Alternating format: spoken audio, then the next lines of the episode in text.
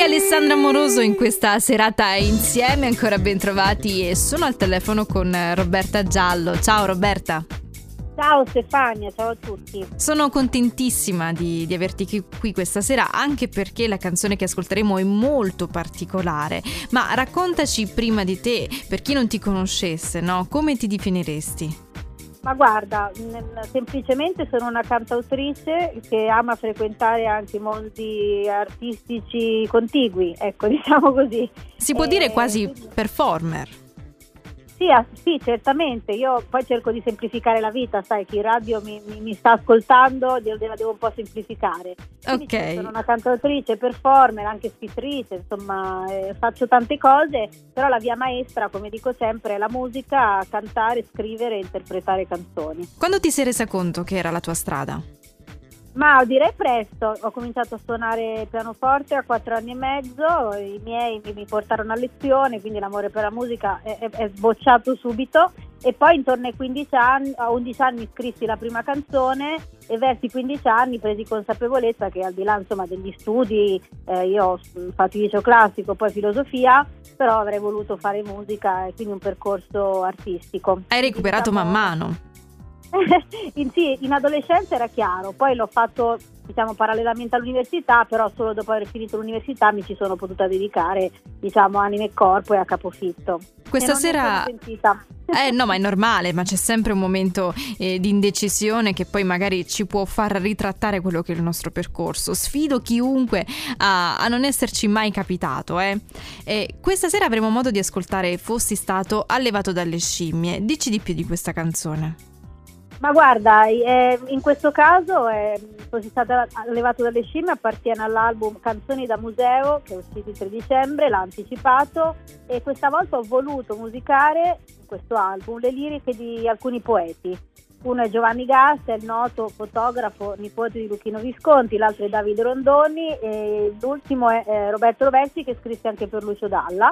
È un album fuori dal tempo in cui, diciamo così, ho voluto narrare una storia mettendo insieme queste poesie a mo' di collage, dalla nascita alla morte di un individuo e tutto il percorso che può fare in questa vita con le emozioni, diciamo, più forti e passando per il dolore, naturalmente, che ci accomuna un po' tutti. Roberta, ma tu non hai avuto paura di raffrontarti con queste penne?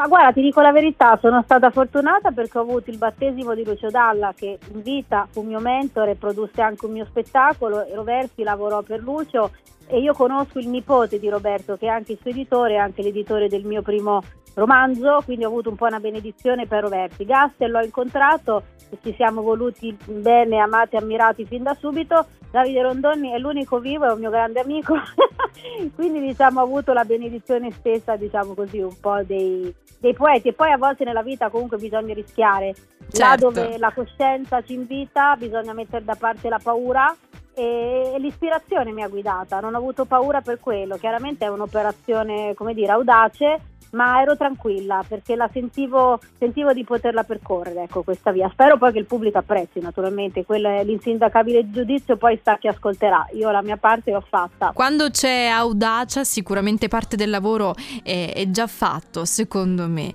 Roberta, io ti ringrazio di cuore per essere stata qui con me questa sera. Grazie a te e a voi che ascolterete, grazie di cuore. Fossi stato allevato dalle scimmie, Roberta Giallo su Radio Delta 1.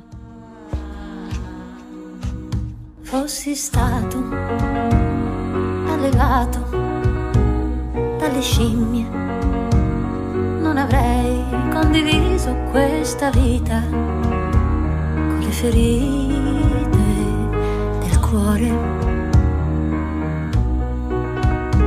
Ogni giorno sarebbe stato foglie da cogliere, sonno e rami su cui saltare, cosa invece questo tremore nell'anima.